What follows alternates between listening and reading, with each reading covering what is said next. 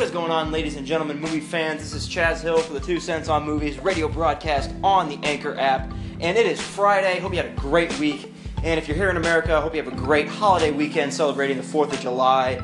But I have a very interesting question for you guys today. And I'm really hoping I get some good call ins for this one because I think we got a great discussion about it. All right, the question is if you had to suggest three, four, five, anywhere in that number, three to four, three to five movies for someone to have to watch in their lifetime, what would those movies be? Now, this could be because they're important. This could just because they're good and you want people to see them. This could be that maybe they're underseen and you think they need to be seen by people. What movies should people have to watch before they die?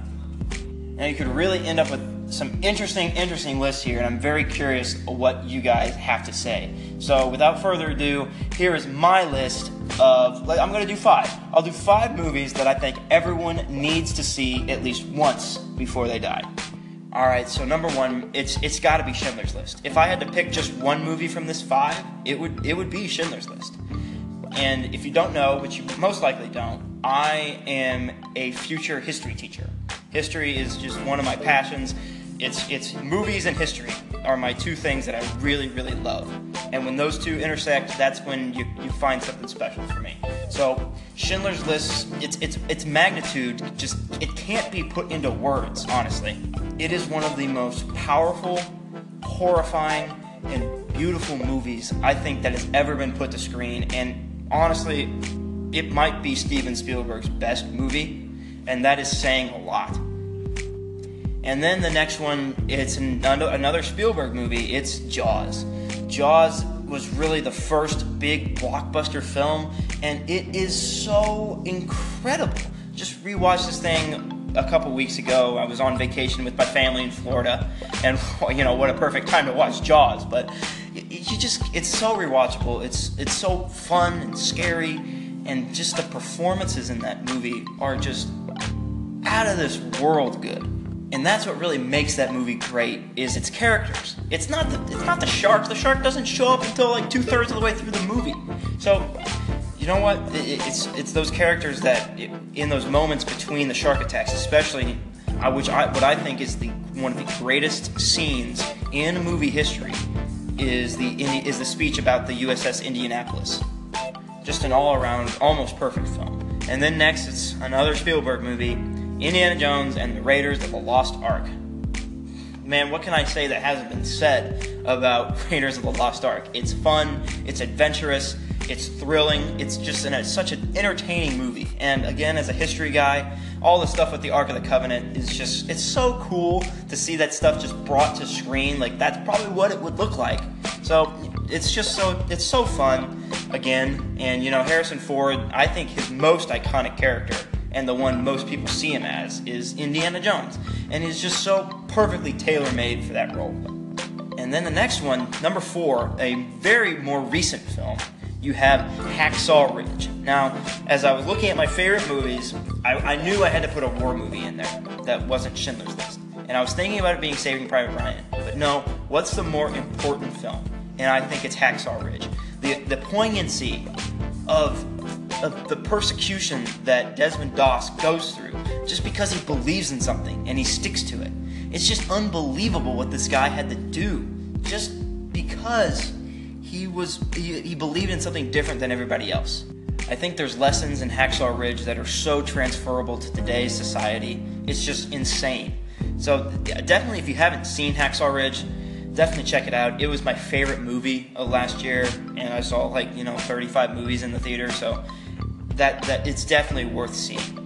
And then, last but certainly not least, number five is Star Wars Episode 4 A New Hope. My personal favorite Star Wars movie. I think this film is just so fun. It's such a, it's just a, a thrill of energy all the way through to the final act, which I think is next to Rogue One, the best final act of any film, whether attacking the Death Star. So that is my list of the top five films I think everyone needs to see before they die. Please feel free to call in with your opinions on my list and with your list as well. I'm really curious what you guys have to say. Again, this is Chaz Hill, Two Cents on Movies. Have a great day, guys.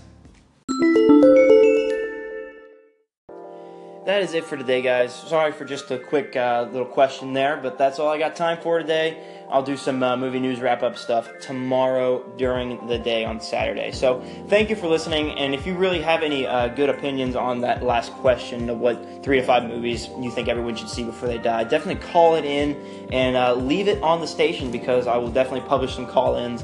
And I really want to have a good discussion with you guys about that because I think it's a very, very interesting question.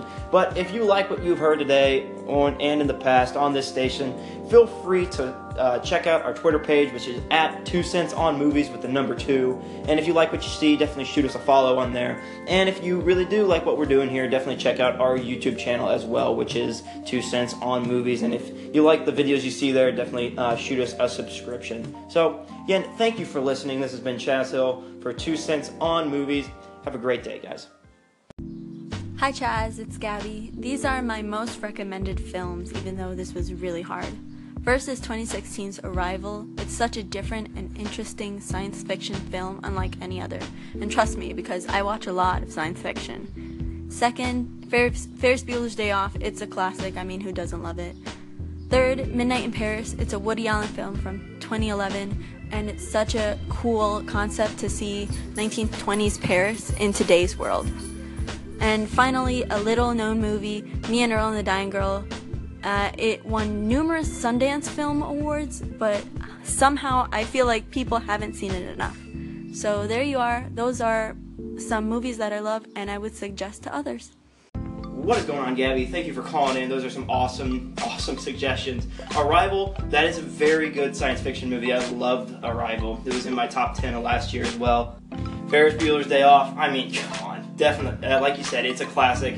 One of the funniest movies I think ever made, and one of the most relatable movies ever made because I think I think everybody wants to skip school at least once in their life and, and go do what Ferris Bueller did. And definitely the best scene in that movie is when they're singing "Twist and Shout" on the streets of Chicago. And then Midnight in Paris, a very dark horse suggestion. I, I, that's a great suggestion. I personally have never seen it, but as a history guy myself, the uh, the famous authors that are portrayed in that film really made me really interested in uh, seeing that movie. So that's a very good uh, suggestion as well. And then Me and Earl and the Dying Girl. That's another one I haven't seen. It's de- it's one of those that I want to see though, because I do love those uh, coming of age type films. I mean, Breakfast Club. I mean, Weird Science. You got 16 Candles and Edge of 17 from last year. So I, I definitely love those movies, that, that, type of genre. So I've been meaning to check out Me and Earl and the Dying Girl. I see it every once in a while, like on a, the Blu-ray shelf at Best Buy. I'm like, man, I really just want to blind buy this because I've heard nothing but positive things about it. So again, thank you, Gabby, for your suggestions, and those are definitely ones that uh, people should check out. Thanks for calling in. You know, if we're talking movies that people need to see before they die, I would have to go with Back to the Future because I just think it's the perfect summer blockbuster. It's pretty much got the best setups and payoffs in movies ever, and it's just a whole lot of fun. I mean, if you don't like that, then you really don't like movies. What is going on, HP1? Thank you for calling in and suggesting one of the best movies ever made, Back to the Future. And Back to the Future was my sixth choice. It's the one I didn't put on my list and I'm really sad I couldn't because Back to the Future is my favorite movie that does not have Star Wars in the title. I think it is a perfect film. Everything in that script it, it works out into something later in the plot, and like you said, the ending of that film. I think is one of the greatest endings of all time in any movie ever. Just the intensity of the entire scene and sequence of Marty McFly driving back towards the clock tower and Doc Brown has to fix the wires and all this stuff. The, the the wires break apart again, the, he's hanging off the side of the clock. It's just in, incredible filmmaking. And of course, Alan Silvestri's score, I think, is probably, if not the best, the best score not ever made by John Williams. And it's, it's in my top, probably my top, definitely my top 10 uh, favorite film scores of all time for the most part. So that is an awesome suggestion, and it would be on my list. Trust me, I, I wanted to put it on in my five very, very badly, but just couldn't make the cut. Love that movie, very nostalgic for myself because I watched it a bunch with my family growing up, and me and my dad and my brothers could always quote that movie line for line for the most part. My mom would have no idea what was going on. So that, that movie is a, has a special place in my uh, movie history. So thank you for calling in and suggesting Back to the Future. Thank you for uh, everyone else who's calling in so far. These are great suggestions. Keep them coming. Thank you for listening.